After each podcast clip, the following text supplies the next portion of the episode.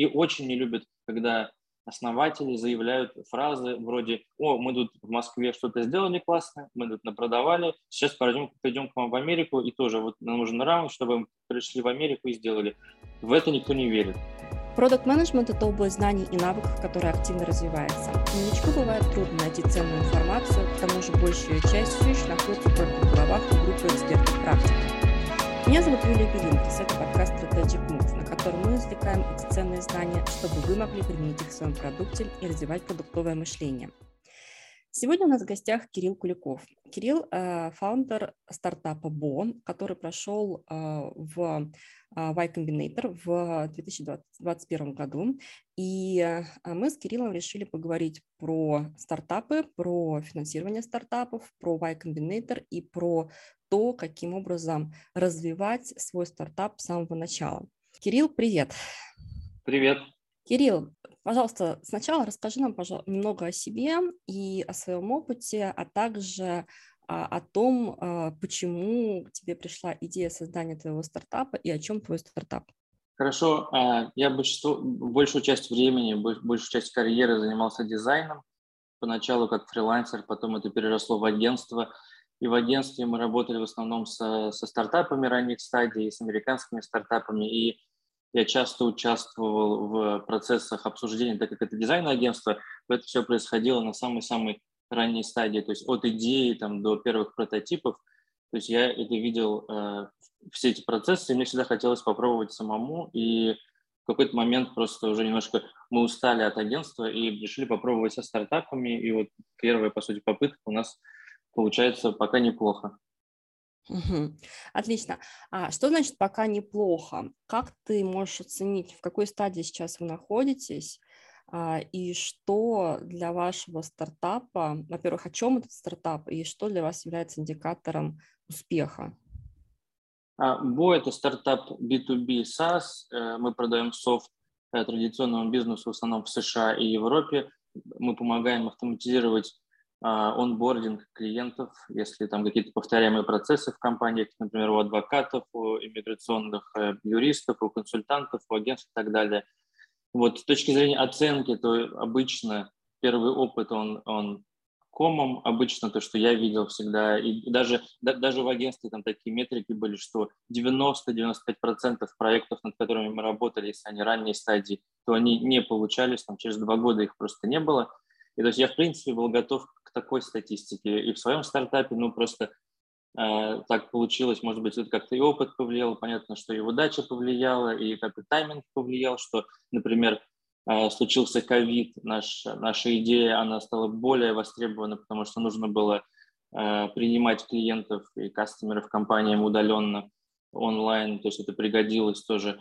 Плюс YC, Y Combinator, они э, первый раз сделали в ковид удаленные батчи и набирали очень много, очень много компаний. И сейчас они набирают много компаний. Вот они четыре набора сделали первые удаленно. И мы попали как раз в такой, наверное, если бы не удаленно, не такое количество компаний, скорее всего, как International Founders, мы, скорее всего, не попали в батч. Поэтому здесь э, череда и совпадений, и труда, и совпало так, что в целом мы закрыли раунд после YC, поэтому мы довольны, растем потихоньку. Угу. А, давай сначала поговорим немного про твой стартап. Я так поняла, что это ноу-код решение для автоматизации онбординга. Скажи мне, пожалуйста, а в чем как ты видишь, э, в чем, собственно, про value proposition да, этого стартапа, как вы питчитесь и как вы питчились в Y Combinator, что, как ты считаешь сейчас с течением времени, а, послужило ну, скажем так, таким крючком, да, на который, э, на который обратили внимание инвесторы? Ну, YC, как и любые инвесторы, они всегда говорят о том, что хотят инновационных идей, классных технологий и так далее, но в итоге инвестируют во что-то очень-очень традиционное, которое зарекомендовало себя как хорошая бизнес-модель и так далее. И они любят компании, которые снаружи выглядят очень инновационно, интересно, может быть, хайпово и так далее, но которые внутри на самом деле нечто традиционное и привычное э, конечному потребителю или кастомеру. И у нас как раз такая история в том смысле, что, во-первых, э, наш продукт – это, по сути, набор, это такой no-code builder форм, которые объединяются в процессы, то есть в этом нет никакой инновации по большому счету, просто их обернули в такую бизнес-модель, в такой формат, который нравится потребителю, который понравился инвесторам. Мы тоже это, это все очень сильно крутили. Там изначальная идея была совсем другой, и мы ее переделывали по ходу питча акселератором, по по ходу каздевов с потенциальными клиентами. И в итоге получилось то, что получилось сейчас. Но мы сейчас ее тоже крутим, добавляем новый функционал, э, исходя из этой большой идеи, что должно быть все очень традиционно, но при этом как-то интересно подано. Как раз ковид э, и еще даже до ковида ознаменовался бумом а, ноу-код э, решений различных, универсальных платформ в том числе, на которые можно практически ну, там, без привлечения программистов автоматизировать workflow. А Bo – это а, нишевое решение, вы его позиционируете как решение для именно онбординга. И, а, как я тебя сейчас услышала, основное конкурентное преимущество ты видишь в самой бизнес-модели, только не, не столько в а, непосредственно в самом решении, а в бизнес-модели. Вот можешь тогда для наших слушателей а, описать более подробно, что же там такое в этой бизнес-модели, что, что зацепило? Ну, с точки зрения бизнеса там э, достаточно традиционно, это просто сервис по подписке. Мы помогаем, кроме того, еще построить процессы, кроме сам, сам, самого использования BOM, мы помогаем там, интегрировать с другими решениями, то есть там э, мы тоже онбордим э, кастомеров э, так индивидуально, поэтому в этом тоже важный подход, потому что у нас про, продукт про customer experience, который компании дают своим клиентам, но мы тоже даем этот customer experience нашим юзерам, и поэтому с этой точки зрения интересно. Но в целом, э, как я уже сказал, идея, которая стоит за Бо, это по сути form builder. Если говорить про no-code решение, то no-code это скорее э, красивое, временное и трендовое описание того, что всегда было, есть и будет. Это все сервисы большие, как Webflow, они появились намного раньше, чем слово и выражение ноу-код э, стало популярным. То есть ноу-код не может решать каких-то серьезных проблем. Я сам как э, основатель компании, который можно назвать ноу-код компанией, я не верю в ноу-код ни в каком виде, нигде, никак и никогда. Это не рабочая модель. Все, что сделано на ноу-коде, скорее э, работает хуже, чем могло бы без этого работать. Поэтому mm-hmm. это, это просто, когда используют именно выражение ноу-код, чаще это сопряжено с э, не очень хорошим пониманием э, проблем, которые должны, должны решаться этим ноу-кодом. Поэтому я скорее противник э, вообще использования таких слов и вообще этого тренда. Ну, считается, что ноу-код решения нужны для быстрой подверки гипотез, быстрого создания каких-то прототипов, чтобы оценить э, первоначальный спрос. А затем, с течением времени, если этот спрос был подтвержден, то а, компании переходят уже на, какие-то, на какую-то разработку, на какое-то более постоянное решение. Окей, хорошо. А скажи мне, пожалуйста, а кто твой целевой клиент в данном случае? Ты, ты, мы же не про весь сектор B2B э, говорим, то есть э, кто те самые ранние последователи, да, по, как по, по Джеффри Муру, а, кого вы сейчас активно привлекаете? У нас э, две самые, самые такие главные, э, две главные особенности тех, кто компании, которые могут пользоваться БО, это, во-первых, э, стандартизация процесса, то есть это одинаковые процессы, и, во-вторых, много раз повторяемые. Это очень часто это взаимодействие с какими-нибудь госструктурами. Если какой-нибудь компания, консультант, ну, самое простое – это визов, визовые компании, это иммиграционные, это сдача налоговой отчетности, они абсолютно все стандартные формы, все эти люди делают одни и те же процессы каждый день, там, неделя за неделей, месяц за месяцем, и много очень решений, которые помогают оптимизировать внутренние процессы, то есть внутри компании, между сотрудниками, workflow, автоматизация и так далее, их много. Но не очень много решений, которые акцентируют свое внимание именно на оптимизации внешних процессов, то есть уже э, переход в customer experience, то есть э, компании, допустим, которые пользуются BO, э, мы оптимизируем процессы не внутри этой компании, а между этой компанией и их клиентами. То есть мы на этом, на этом специализируем. То есть это формы, э, которые стараются быть удобными конечному пользователю, то есть клиенту компании, которую мы продаем. Ага, то есть это, по сути, а, автоматизация а, внешнего customer journey, да, то есть с партнерами, с какими-то внешними, например, соискателями, не знаю, на, на, на вакансию. А, я правильно тебя услышала? Совершенно Класс. верно. Угу, спасибо, вот, наконец-то я поняла. А, скажи мне, пожалуйста, а, а как вы питчились? Можешь а, привести пример? Потому что по-разному у меня есть несколько знакомых, которые пытались тоже попасть в Y Combinator, к сожалению, безуспешно.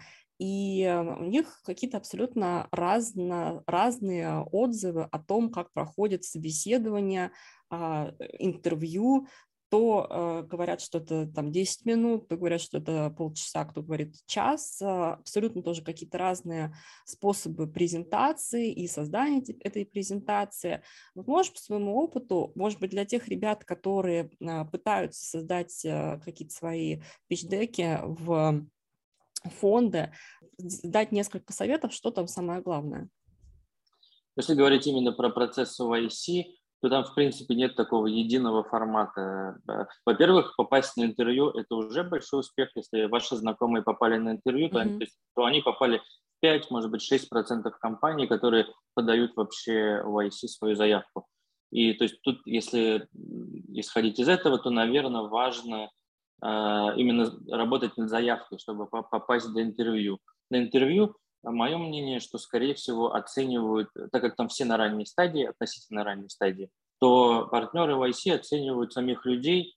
То есть я уверен, что, допустим, очень плохо переподготовиться, что там, если от зубов отлетает э, все, все ответы на все вопросы, это значит, что человек тратил время на на выучивание вопросов Зубрежку. ответов, угу. да, вместо того, чтобы заниматься своим бизнесом. Это плохо. То же самое, это, это также, ну там pitch нам не нужен в IC, но в целом я скажу, что то же самое с pitch Если видно по pitch что фаундер очень много времени ему уделял, это прям очень-очень-очень большой red flag для всех, это прям очень, очень большая проблема. Я знаю десятки компаний, которые Э, принципиально питчат, очень успешно питчат без э, питч-деков, открывают просто страничку, э, какую-нибудь там в Google Доке, там что-то написано, что-то перечеркнуто, что-то скопировано в разных стилях. Это все, скорее это может понравиться инвестору, потому что это точно запомнится. Если там есть какой-то смысл в этом бизнесе, есть как, какая-то идея, интерес и бэкграунд фаундеров, это точно заинтересует больше, чем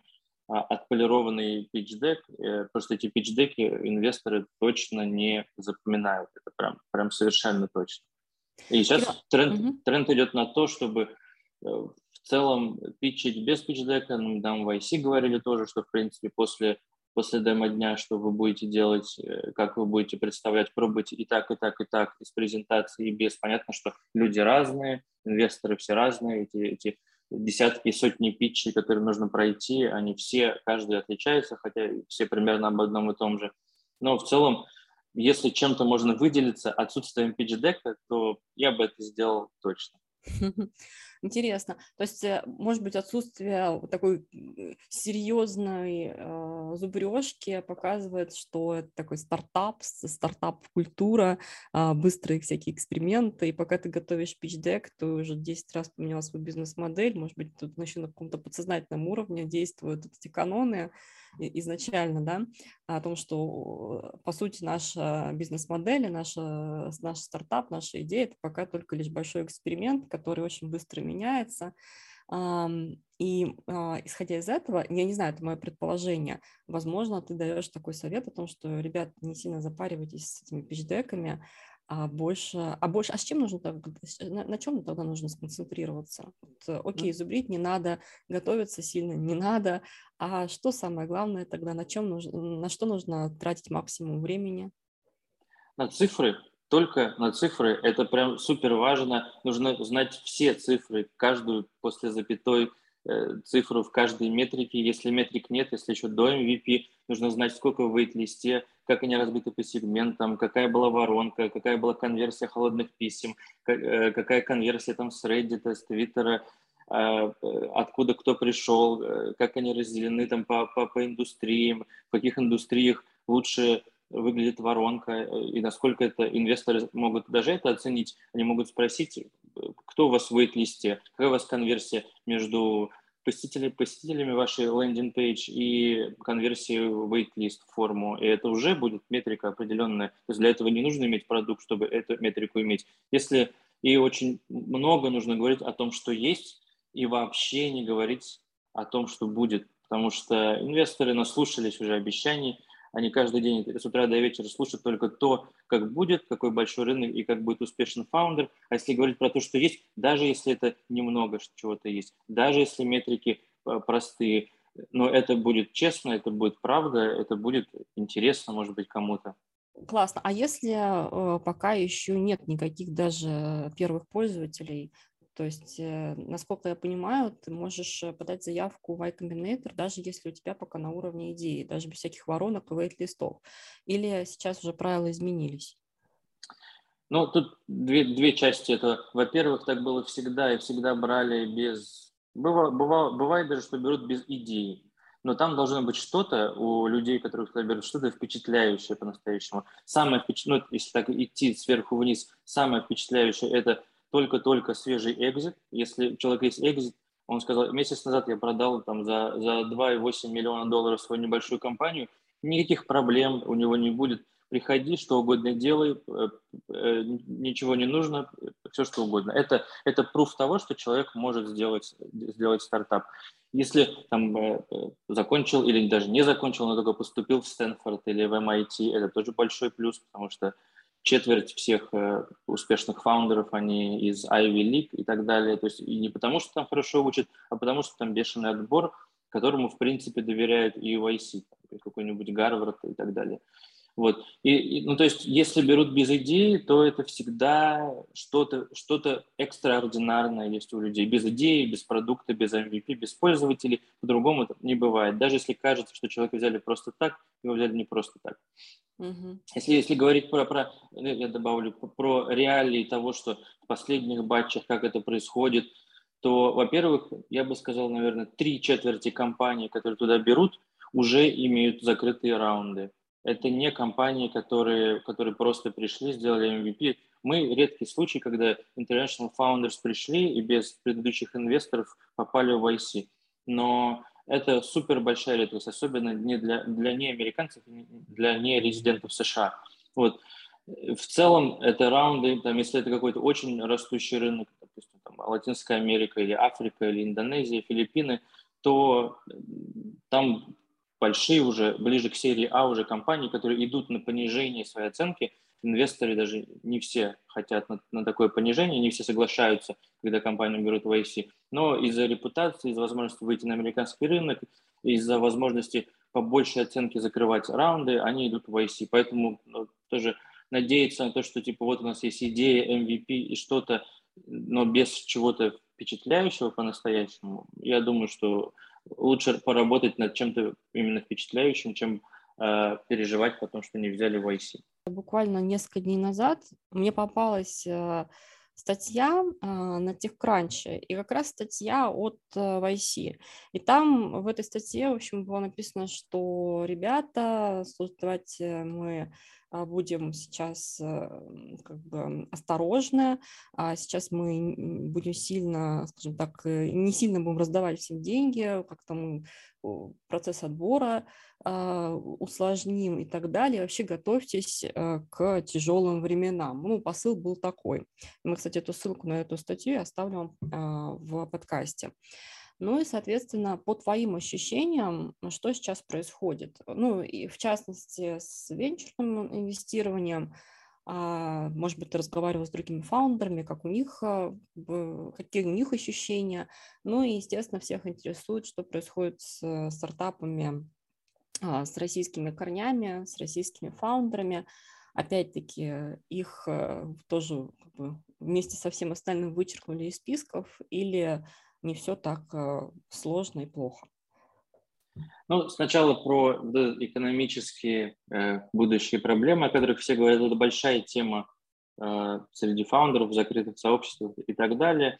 Но в целом, э, если так говорить кратко, то э, скорее отваливаются та категория фаундеров со своими раундами, которые просто за былые заслуги получают раунды. Это, в принципе, абсолютно совершенно не актуально для uh, international founders, для, ну, в том числе и российских, и европейских, и латиноамериканских. То есть там нужно uh, показывать цифры почти всем uh, чтобы заинтересовать американского инвестора. Скорее, это вот отпадает категория выпускников Стэнфорда, э, каких-нибудь ребят талантливых, которые что-то небольшое сделали в США, и сами американцы. То есть в этом смысле, да, э, инвесторы становятся более осторожны, это, это точно. Но с другой стороны, можно посмотреть, что они сидят сейчас, сами фонды, они, они ведь тоже закрывают свои раунды. Эти раунды рассчитаны на 5-7 лет, и им нужно отчитываться и тратить эти раунды, они не могут просто, просто их не тратить несколько лет, потому что у них есть roadmap, у них есть понимание того, что и они в кого-то все равно будут инвестировать. Деньги у них есть,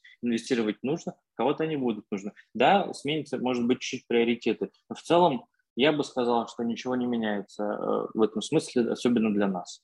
Если говорить про в целом русскоязычных фаундеров, это, я скорее объединяю всех, кто говорит на русском языке, потому что именно так объединяют в целом инвесторы, если там из региона, из Восточной Европы. Проблемы, которые, о которых сейчас говорят, они есть, безусловно, но они появились уже довольно давно, после 2014 года. У нас были отдельные сессии с инвесторами э, в прошлом году про санкции, о которых еще вроде бы мало кто говорил, но э, они были, потому что это тема, которая обсуждается уже давно. Сейчас просто она, она остро стоит, и в этом смысле поменялся в 2014 году, когда Россия попала во все эти списки. И самое главное, что инвесторы не очень хотят инвестировать э, не из-за санкций, не из-за происхождения или, или из-за паспорта, а просто есть очень-очень-очень понятная и очень, очень понятный принцип, который есть у американских инвесторов. Они хотят, они верят, что фаундер может хорошо продавать на своем родном рынке. Если это бразилец, он может продавать у себя в Бразилии, а бразильский рынок растущий. Если это индонезиец, пожалуйста, в Индонезии продавай, будет классно, э, вырастешь. Но так как российский рынок и любой рынок э, бывшего, бывшего СССР, он не растущий, мягко говоря, не горячий, именно поэтому никому не интересен э, фаундер в среднем, никому интересен фаундер из России. И очень не любят, когда основатели заявляют фразы вроде «О, мы тут в Москве что-то сделали классно, мы тут напродавали, сейчас пойдем, пойдем к вам в Америку, и тоже вот нам нужен раунд, чтобы мы пришли в Америку и сделали». В это никто не верит.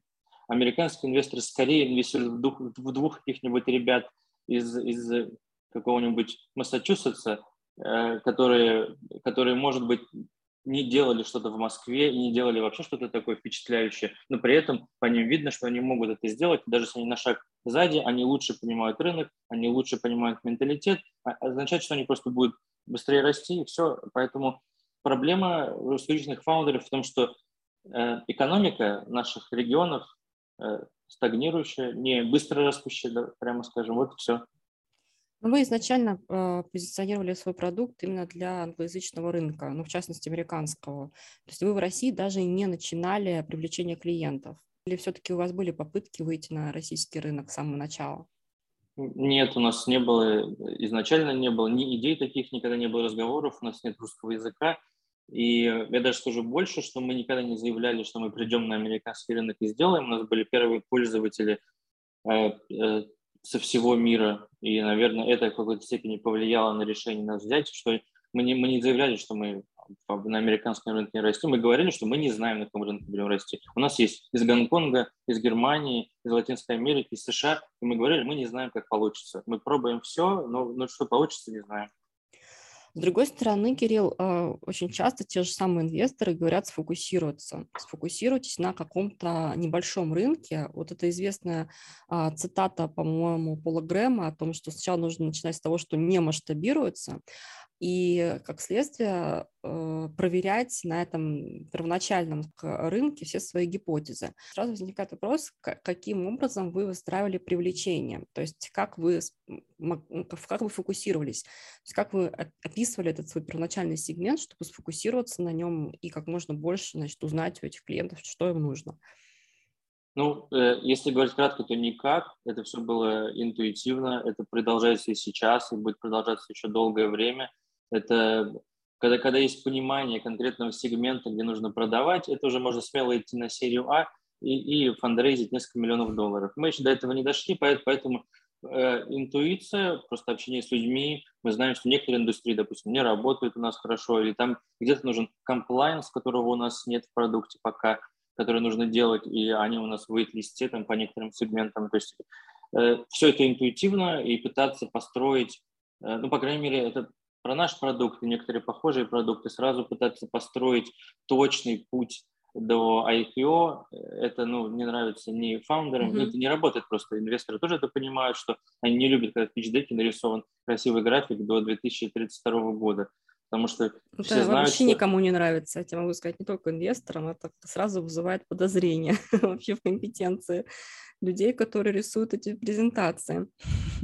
Да, поэтому э, говорить следующий этап, говорить там какой-то план, может быть, устно можно а, рассказать, что вот здесь хорошо получается, здесь не очень, мы хотим попробовать это. На такой стадии вообще все интуитивно получается.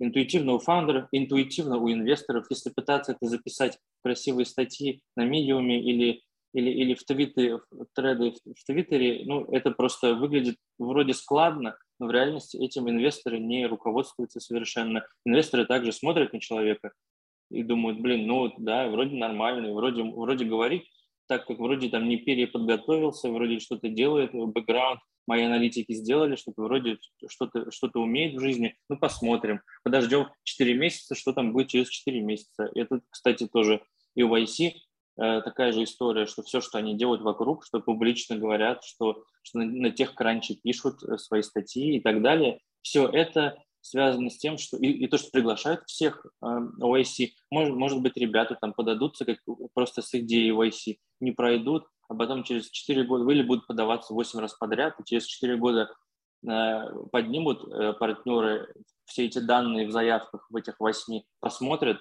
и увидеть, что, блин, ребята реально росли эти 4 года. Это тоже, это тоже, по сути, такая воронка, это такие метрики, которые смотрят, э, ну, конкретно в IC, даже Startup School нужно, я уверен, что именно для того, чтобы посмотреть э, помимо каких-то публичных метрик, помимо отчетности финансовых там, предыдущих бизнесов или чего-то такого, они смотрят про то, Э, как человек, там, с кем переписывается, с кем созваниваться, какие отзывы, там, если в Startup School, там нужно созваниваться с другими фаундерами, какие отзывы о нем писали другие фаундеры.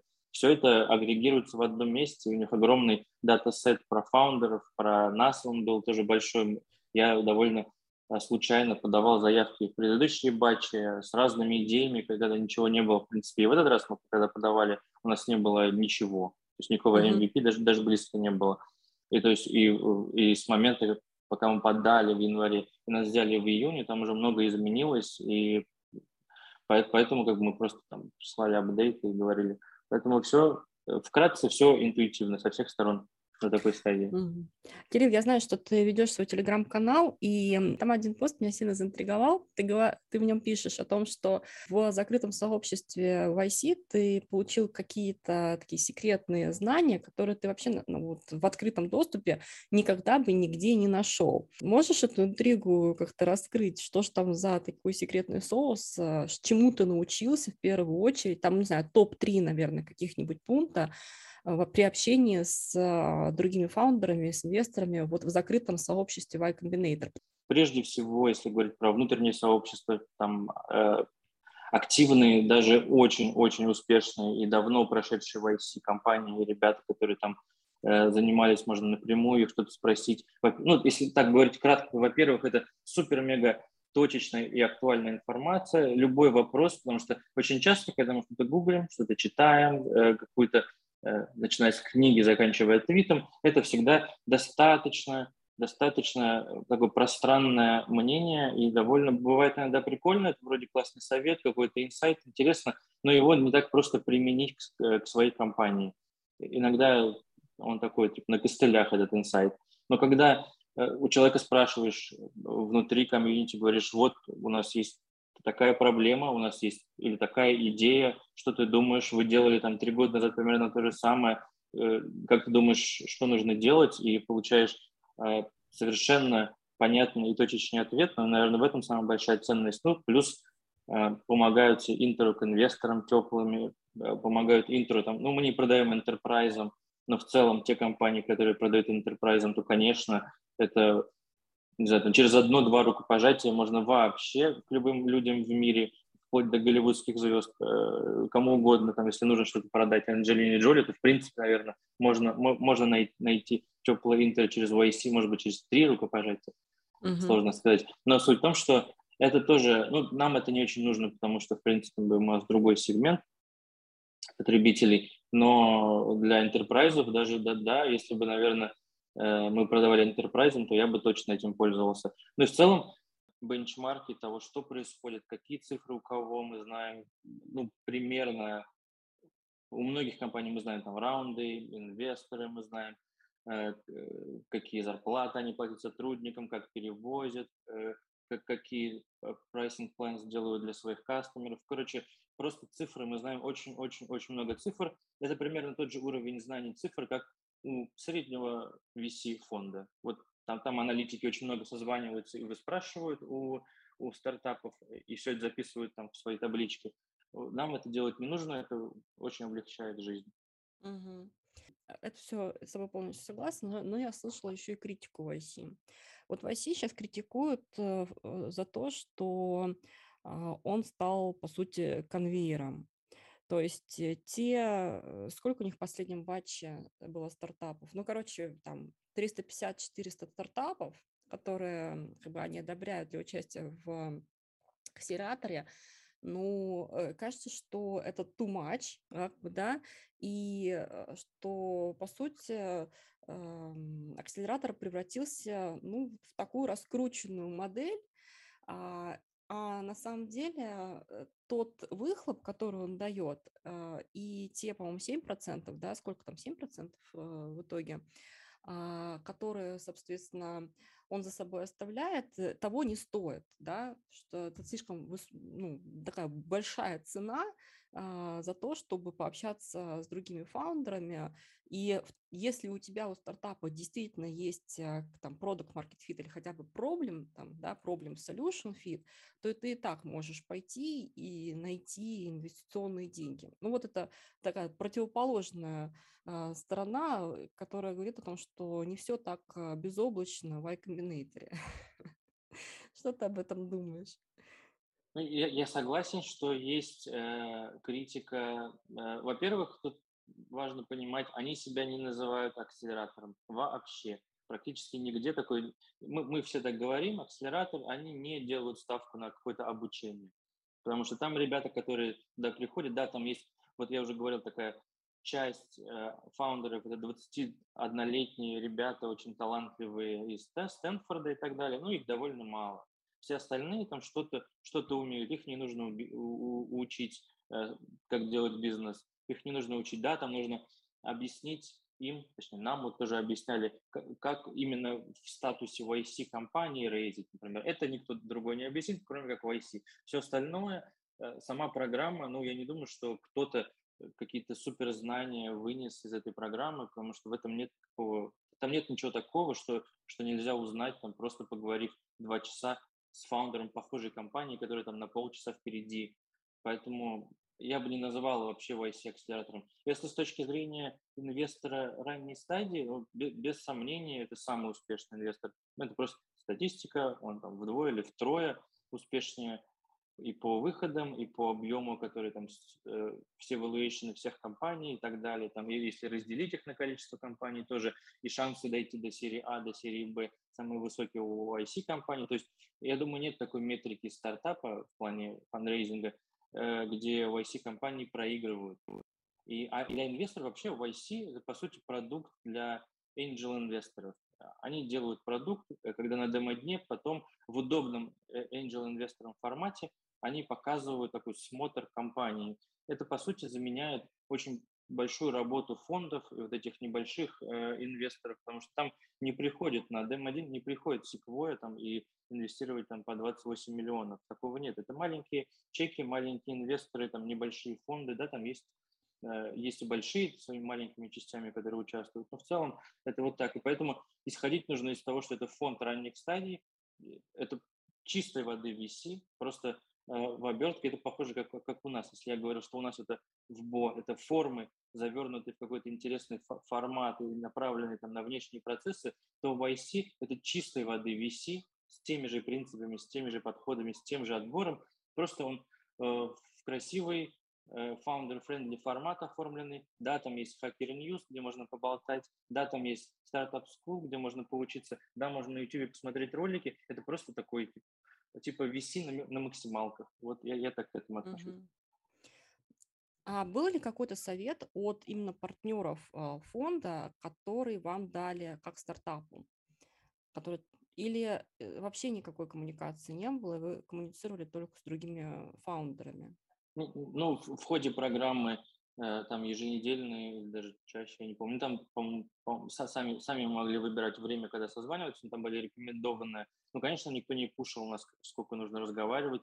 Есть компании, которым это очень нужно, которые, допустим, хотят успеть за батч продавать э, соседним стартап-компаниям, и партнеры в этом помогают очень сильно, они могут сказать, там, что, кому и как. Вот. У нас это в меньшей степени, там, ну, они могут там интро, там, и enterprise сделать и так далее, или там фонды, там, если нужно раньше раунд закрывать. Но в целом партнеры, там нет такого, что заканчивается программа и нет доступа там, к партнерам. Те партнеры, которые были у компании во время, во-первых, те партнеры, которые были на интервью, ровно те же партнеры будут во время батча, и ровно с теми же партнерами в любой момент времени, в любой момент времени э, в жизни компании, через 5 лет, через 10 лет можно начать звонок и поговорить, если, если в этом есть смысл. Ну, нам повезло, что у нас один из партнеров у нас это, это человек, э, который, он CEO французской компании, которая сейчас стоит больше двух миллиардов, но они проходили YC, и поэтому он прямо этот весь путь, он знает хорошо, что нужно делать, и просто с точки зрения, там, наверное, и психологии рассказывал, как это было у них, потому что другой партнер, у нас три партнера, ну, у всех компаний там два, три, четыре партнера. Я бы так сказал, что само присутствие в таком комьюнити, что есть доступ к таким людям, которые что-то реально впечатляющее создали, и которые не относятся к нам как, как, как просто каким-то прохожим, которые пытаются э, созвониться, а мы ре, партнеры, они реально партнеры компании. С ними можно поговорить обо всем. Это очень сильно помогает на, на пути вот неопределенности стартапа, потому что у стартапа нет практически ничего, кроме неопределенности. И с этим, наверное, самое главное, с чем сталкиваются вообще все основатели и даже сотрудники компании э, ранней стадии. Вот с этим, наверное, ну, может быть, это лично мое такое мнение, что в этом сильно помогает. Нам это было очень полезно. Смотреть и смотреть на, на, на таких же, кто прошел этот путь, кто находится на, на, на той же точке роста, кто чуть впереди, кто чуть сзади. Мы все это видим и можем как-то маневрировать в этом. Угу. Понятно. А что сейчас происходит с вами? То есть вот вы выпустились, да, и как дальше дела обстоят?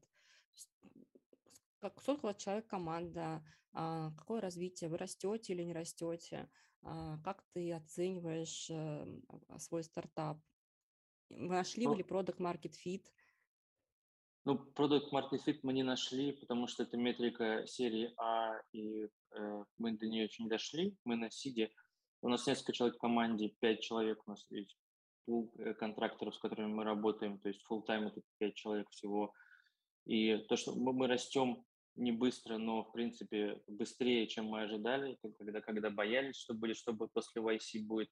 В целом, после YC нет такого, что как-то они помогают бизнесу в том смысле, что они не будут продавать за нас, они не будут делать продукт за нас. Все, все примерно то же самое, как, как любая компания без YC, закрывшая раунд. Все примерно, uh-huh. не примерно, а в точности то же самое происходит и у нас. У нас просто есть приятное воспоминание о YC, знания, которые мы получаем э, в букфейсе, и а все остальное с точки зрения бизнеса, все как у всех. Угу. А, ты упомянул до этого, что стартап работает по модели подписки. А, скажи, пожалуйста, почему подписка? Ведь по ну, в чем, в чем привлекательность для тебя этой модели монетизации?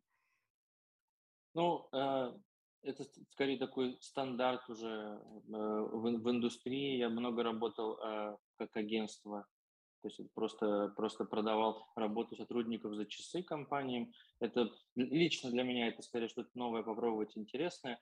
Ну, плюс, что только такое, по сути, в нашем бизнесе может быть интересно инвесторам, потому что никакие другие cash flow не работают, то есть никому это не интересно, сколько мы там сделали, сделали услуг нашим клиентам, хотя мы тоже делаем. Вот для подписочных бизнес-моделей а, инвесторы или вообще и внутренние инвесторы, и внешние инвесторы очень часто смотрят на метрику удержания выручки как основной бизнес-показатель успеха. Для вас, а, что для вас является ключевыми показателями успеха? Ваш, как построена аналитика а, для принятия решения в вашей команде? Так как у нас э, Э, как мы сказали, что у нас до продукт market fit, поэтому мы ориентируемся не только на цифры, но и такие достаточно абстрактные, но понятные, э, допустим, инвесторам форматы. Если там немножко издалека зайти, то есть таких, наверное, три слоя, я бы сказал, да, три слоя. Первый это, это просто деньги, которые платят. Это не самое сложное, что можно получить. Это не супер впечатляет инвесторов. На самом деле, почему-то фаундеры считают, что если получили там 10 тысяч МРР, там, 30 тысяч МРР, 50 тысяч МРР. Это, это каких-то инвесторов впечатлит. Калифорнийских это не впечатлит. Им интересно, что будет дальше. Там, и этот первый слой, который, э, ну, который мы воспринимаем и в нашей компании тоже. Второй слой – это насколько пользуются продуктом, потому что, как известно, в B2B очень часто платят, но не пользуются. Это mm-hmm. прям, ну, я так думаю, что почти у всех это от 15 до там, 70% подписок не пользуются ими, и, а, а это как бы учитывается как МРР, ну окей, ладно. Это тоже, тоже большой вопрос там, к морально-этическому вопро- вопросу, потому что тоже предупреждать кастомеров о том, что у них списываются деньги, а, и, и, из-за этого будет страдать, собственно, МРР, там, или им типа окей и, и окей, Потому что если предупреждать, то, то, то, то, то они отписываются, они скажут, а, да, вот наш сотрудник подписался на вас, но забыл отписаться, спасибо. В общем, это, это такой открытый вопрос, который на самом деле обсуждают много. Как-то публично об этом не говорят, но это много обсуждают. И третий, самый главный слой и такой грааль продуктов, который вроде нашего, это виральность. Если ее достичь, то, точнее так скажу, если ее не достичь, то можно сразу все закрывать и, и, и шатдаун стартапа, потому что никакого смысла развивать вот B2B нашего, нашего формата и говорить инвесторам, что мы вот такие классные и, и вот что делаем, это неинтересно. А, это не для всех работает, но лично для нас, для нашей компании, для нашего формата, для нашего бизнеса. Виральность это, это прям супер важно. Без этого ничего не получится, никакого mm-hmm. роста, никаких серий А, Б и С а если мы целим туда, то, то только так это работает. Поэтому э, в этом смысле, смысле мы смотрим не только там, на удержание, потому что это тоже цифры денежные, это не самые сложные цифры на самом деле. На самом деле э, пообещать и подписать компанию – это не самое сложное, что можно сделать. А mm-hmm. вот э, те два следующих слоя значительно сложнее. Виральность в том смысле, что одни компании будут рекомендовать другим компаниям, это появится, это будет постепенно становиться маленьким стандартом в маленьких индустриях, потом это будет э, э, постепенно становиться стандартом, допустим, в нашем случае коммуникации с конечным клиентом, может быть стандартом в теории коммуникации с конечным клиентом. Ну, Лучше на примере объяснить Notion, например. Это, это очень яркий пример того, как, э, как именно виральность сработала. Да, это B2C, хотя я так предполагаю, что у них основной ревеню это B2B. B2B. Uh-huh. Но, но, но, но их развивают там амбассадоры, там сами хотят это делать. Это виральность, которая началась не сразу. Если посмотреть не то, что сейчас у них происходит, это, кстати, абсолютно нерелевантно ни одному стартапу ранней стадии, то, что сейчас все представляет Notion. А если посмотреть, как фаундеры, что делали для того, чтобы получить эту виральность, как, как они крутили свой продукт, что у них не сразу все получалось. Если посмотреть историю продукта Notion конкретно, то, то это совершенно удивительная история того, как они сделали из невирального продукта такое, о котором хотят говорить не только идеями простыми, типа как у Dropbox, пригласить друга и получить один гигабайт лишний. Это, это хорошо, классно, но это, это не так круто, как нужно. А за счет чего а, они на ранней стадии создали виральные циклы? Я знаю, что а, изначально идея Notion была просто как бы простой сайт в интернете. Потом это как-то преобразовалось в редактирование значит, документа в режиме реального времени. Такой, знаешь, э, Google Doc. А потом, а, я так понимаю, что сильный буст сарафанного радио им дала как раз совместная работа и template-ы, то есть какое-то комьюнити вокруг template-ов, возможность создавать template-ы непосредственно каждому участнику каждому пользователю Notion. Может, у тебя есть еще какие-то идеи, как, как это они сделали, а, что существенно стали расти за счет виральных циклов? Ну, вот в этом и прикол, что э, их виральность, она, я бы не сказал, что она привязана к функционалу, вроде там uh-huh. коллаборации и так далее. Ну, я, наверное, я просто знаю некоторые, некоторые, некоторые детали, я просто не уверен, что они публично есть, э, поэтому прям я так напрямую, наверное, не могу сказать, потому что я не уверен, что, что есть публично, а что нет. Но в целом все это, опять же, устроено так, что какая-то компания пользуется Notion или там любым другим продуктом, а, все в восторге от этого продукта, и они настолько в восторге, что, э, что должен быть простой способ, э, чтобы другая похожая компания тоже начинала пользоваться Notion. А, а в B2B, например, есть такой прикол, что две компании похожие не очень друг с другом коммуницируют. Это не B2C, где в соцсетях написали, и типа все, все классно. И, наверное, прям совсем индикатор того, что, что они добились моменты, когда Notion какой-то стандарт в чем-то. Например, сейчас уже неудивительно, когда на каком-нибудь сайте э, кликаешь по ссылкам, а какой-нибудь э, раздел About там, или, или что-то еще сделано на Notion. Это уже mm-hmm. никого не удивляет, это уже не считается зашкваром, там, о, непонятно на чем сделано. Они добились это как раз именно э, своей стратегии приближение к виральности. В общем-то, mm-hmm. это, это самое сложное. Я не думаю, что многие способны. Это отчасти от продукта зависит, но в большей степени это зависит, конечно, от того, как, как на свой продукт смотрят сами основатели, и у них, у них они именно так смотрели. Mm-hmm. Делать новый стандарт. Ну, несколько лет назад э, стало популярно говорить про так называемый product-led подход для B2B. То есть вот как раз привлечение через а, пользователей, через амбассадоров бренда и потом, соответственно, а, ну, привлечение пользователей, которые потом будут рекомендовать компании подключиться к корпоративному тарифу. А, и Notion, Dropbox и, и же с ними – это те компании, как раз которые кажутся визионерами в Product-led вот этом подходе. А второй э, тренд, э, тоже который сейчас очень достаточно сильно заметен, это создание комьюнити вокруг бренда. Ну, то есть, если раньше это, может, это все ограничивалось каким-то контент-маркетингом, то сейчас э, многие компании стараются больше вовлекать э, всех пользователей и создавать какую-то единую информационную среду. Я не знаю, может быть, я и не угадала, но кажется, что что-то подобное пытается сделать Notion тоже.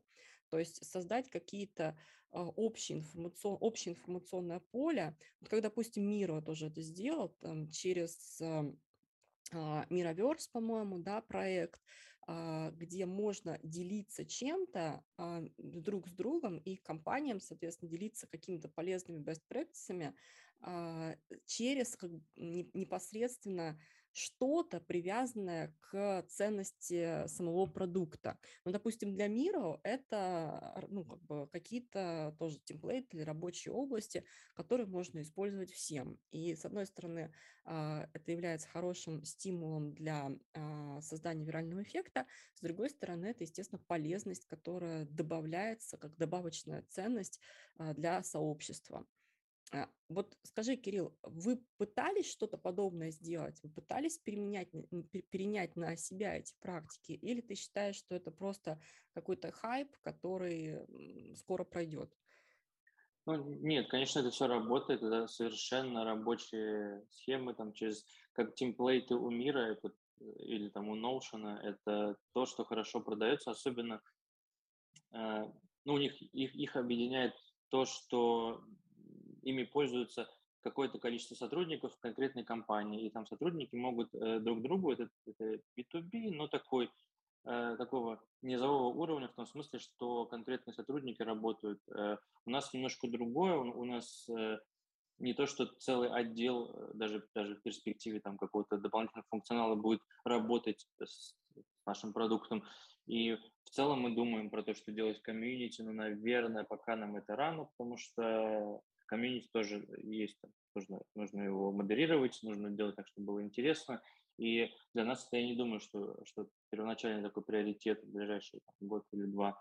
Вот, но, но, например, вот э, пример, как у Мира с темплейтами, или у многих с темплейтами, на самом деле, это то, что мы делаем уже сейчас. Они, публично мы, мы их пока не зарелизили, то есть на сайте ограниченное количество темплейтов. Но это то, что то, что мы обсуждаем, мы сейчас делаем каталог темплейтов, это точно продает, потому что у всех компаний примерно похожие процессы. Uh-huh. чем, более, чем более похожие процессы у разных компаний, тем намного проще нам, нам продавать БО этим компаниям. Поэтому если мы показываем конкретный темплейт с конкретным процессом, очень точечно попадаем в то, что они делают день за днем, тогда это, ну, без сомнений, может заинтересовать компанию. Это то, что в принципе, это то, как, как, как Бог продается. Именно в этом смысле так работает. То есть это либо темплейт, либо мы просто объясняем, что у вас есть такая, такой процесс, вот мы так его решаем вот для других компаний, и будете ли вы им пользоваться.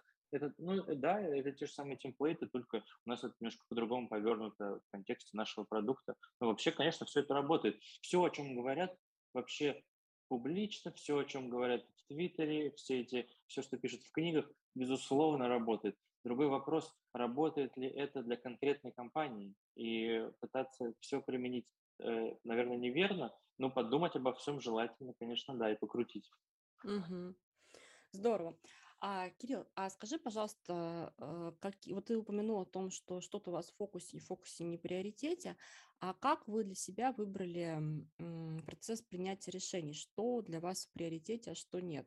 Связано, с чем это связано? Как вы принимаете решение, что делать дальше? Ну, у нас интересно, что, в принципе, идея БО появлялась, появилась э, там, у меня еще, э, когда я просто подумал, что-то вроде form builder-а сделать, и начал смотреть, и как-то на эту идею нарастал, нарастали другие такие мелкие, но э, в центре всего внимания это, по сути, было то, как люди э, отправляют данные компаниям. И в этом было, это, в принципе, и мой был. Я просто в какой-то момент, в какой-то момент просто понял, что сам я нахожусь, лично я нахожусь в процессе Э, оформление компании в Италии был процесс там, оформления документов на французскую, на французскую визу, там возврат каких-то каких платежей авиакомпании, возврат там какой-то техники, куда-то. И вот эти все процессы, я в какой-то... То есть один человек, я был сразу в массе процессов на разных этапах. А они все, совершенно все стандартизированы, то есть вообще все одинаковые эти процессы. И, и, и в каком-то Э, на каком-то сайте, по-моему, там по возврату, по возврату денег за авиабилеты, просто в Европе есть такая регуляция, что если рейс задержали, можно себе вернуть 600 или 400 евро. Вот как раз я был у двух компаний в, в этом процессе, и они, и они как бы кастомно сделали э, mm. личный кабинет, а, там можно было загрузить документы, они их опрувили, ну, то есть ровно то же самое, что мы сейчас делаем. То есть так идея появилась, и с точки зрения, я так издалека зашел к принятию решений, то есть у нас, по сути, все, что мы сделали, мы это немножко поговорили, с, эту идею обсудили с компаниями, э, которые могут этим пользоваться, чисто вербально получили, да, да, это прикольно, хотя тоже э, верить на слово и потом как бы то, что, за что будут платить, это разные вещи. И потом мы, вот у нас была целая история, мы подали на там, сотню акселераторов, и, и тут покрутили тоже по-разному. Это уже как представили. Добавили ноу-код, например, потому что я э, как бы, противник этого термина, но как бы опытным путем мы пришли к тому, что в акселератор какой-нибудь попасть э, проще с, таким выражением э, на, на сайте. Вот это мы все покрутили, и принятие решения, оно происходит, roadmap, который у нас есть, и по которому мы идем, он не менялся, хотя, казалось бы, да, стартап – это то, что все супер быстро меняется, но такая канва основная, она как бы есть. Конечно, мы смотрим, как, пользу, как пользуются э, что, что говорят пользователи нам, э, какой фидбэк получаем. Но опять же, из-за того, что э, у стартапа, у любого стартапа ранней стадии, если не B2C, э, этих данных недостаточно. Не, так, так не бывает, что можно сделать все, что говорят все пользователи. Или даже иногда бывает это ну, совершенно ошибочно. Одни и те же люди говорят, что да-да, вот это круто, это надо сделать, а потом кто-то делает, какая-то компания делает, а потом за это никто не платит, в чем был смысл? Есть такая стратегия интересно, мне это рассказал один из, кстати, фаундеров YC, я иногда общаюсь с разными, обсуждаем. Я спрашивал, как вот быть с фидбэком, что делать нужно, как, как, как работать. Он говорит, заключай кон- контракт э, с этими, предлагай контракт этим людям на год, э, дата начала действия контракта, когда вы обещаете эту фичу запустить. И, и пока он пользуется бесплатно без этой фичи, потом он должен заплатить за, за год. И тогда, и если он не платит, значит она ему не нужна. Даже если он говорит, даже если он умоляет это сделать. А если он готов заплатить за год, то есть там через три месяца сделать фичу и за год, то есть за 15 месяцев заплатить сразу вперед, тогда, да, mm-hmm. нужна. И это работает. Я потом это слышал от других, очень это реально... Здоровский совет. Нужно взять на вооружение, это очень классный совет. Угу. Там. Ну, ну вот, да, а с точки зрения принятия решений мы, мы стараемся как бы меньше слушать то, что пишут и говорят, больше смотреть, что делают. Это, в принципе, универсальный совет для людей. Меньше верить словам, больше делам. И, и, и поэтому как бы стараемся так, ну и, не отходим от изначальной идеи, потому что э, акселераторы, они почти все действуют там по, по мотивам действий VC, просто, ну только единственное, что у них есть там очевидная метрика, у VC все, все отвечают одинаково, что у вас все хорошо, вы классные ребята, но приходите попозже, а у акселератора есть метрика, берем мы вас в батч или не берем ну, есть разные акселераторы, есть куда, куда легко попасть, есть куда сложно попасть, есть которые инвестируют, есть которые не инвестируют, есть которые платные и так далее. И, то есть мы подавали ну, э, в кучу акселераторов и получали от них фидбэк, мы понимали, что за что там они зацепились, и так, и, и это такой там э, метаподход к формированию и фич, и роадмапа, потому что инвесторы в целом очень насмотренные люди, они как бы знают, о чем говорят. Другой вопрос, что они фаундеру не скажут, что, что на самом деле нужно делать. Они приятные слова скажут, что-то еще скажут, но, про, но когда это можно измерить, как у акселератора, тогда да, тогда на это можно ориентироваться. Угу. Кирилл, ну давай это последний вопрос. А, скажи мне, пожалуйста, а, что, а, как ты считаешь, какие ты ошибки совершил? Что бы ты сделал сейчас не так, как э, сделал, э, если взглянуть в прошлое? Да? Если э, слагательное наклонение вдруг заработало бы, да, то что э, ты попытался бы изменить? Ну, во-первых, я бы раньше занялся стартапами.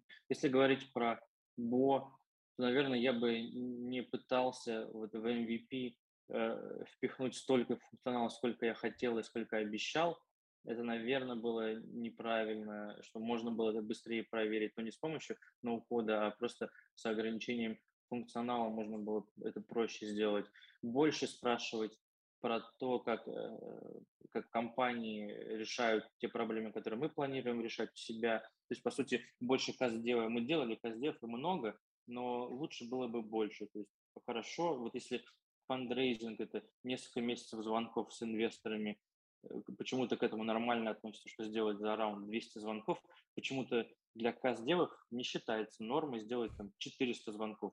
Хотя, наверное, это намного лучше трата времени, чем пытаться сделать что-то, что потом может не работать. Поэтому у нас в целом как бы все идет по плану, и мы все делаем то, что изначально планировали, но мы бы сменили приоритет, мы раньше бы отвалились с некоторой индустрии. По сути, мы, мы быстрее бы двигались, если бы мы изначально очень много поговорили, прям очень-очень-очень много бы поговорили с компаниями, на это тебе э, некоторые фаундеры в B2B скажут, а где же их искать? Знаешь, такой стандартный вопрос. Это же B2B.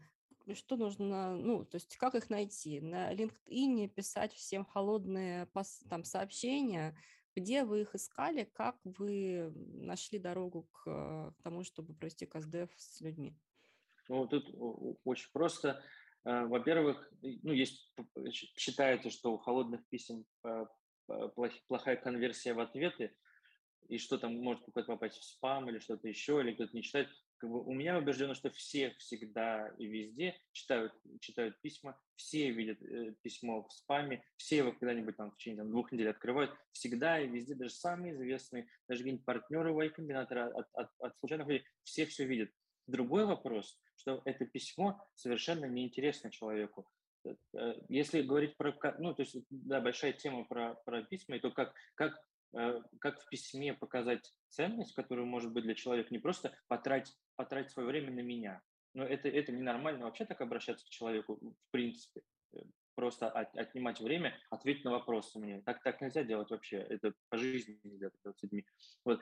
Но в целом а, а, что-то спросить, что, сказ, подготовиться, сказать, что у вас есть такая проблема, и что мы, мы можем, мы хотим ее решить, подробнее объяснить про эту проблему, и, и если она у него реально есть, если он реально от нее страдает, это точно зацепит его. Другой вопрос уже, что да, может не захотеть потратить время или что-то еще, но в целом нужно всегда либо прямую ценность э, показать, либо ну, хотя бы косвенно, что в будущем, ну, если что, там такие совсем прямые, советы сказать, что типа за, за каздев э, там, бесплатный доступ дадим к MVP там, или что-то еще. Нормально в США, нормально говорить, что мы дадим там на 20 долларов Amazon карт, гифт-карт и все. Но опять же, я не очень верю, потому что иногда за 20 долларов кто-то, кто-то решит ответить на вопрос, а они будут не совсем релевантные, эти ответы.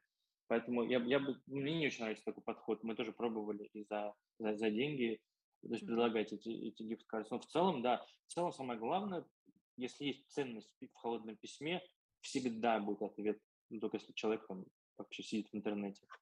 Угу. Здорово. Кирилл, а, спасибо тебе большое за то, что ты уделил время. Было безумно интересно узнать про твой опыт. А, я надеюсь, что нашим слушателям тоже было интересно, и если кто-то из вас э, собирается подавать заявку в Y Combinator, то вот, пожалуйста, есть реальные примеры, как это можно сделать, и все у вас получится, все в ваших руках. Мне нужно просто стараться и а, идти к своей цели. Спасибо большое, мне было тоже очень интересно.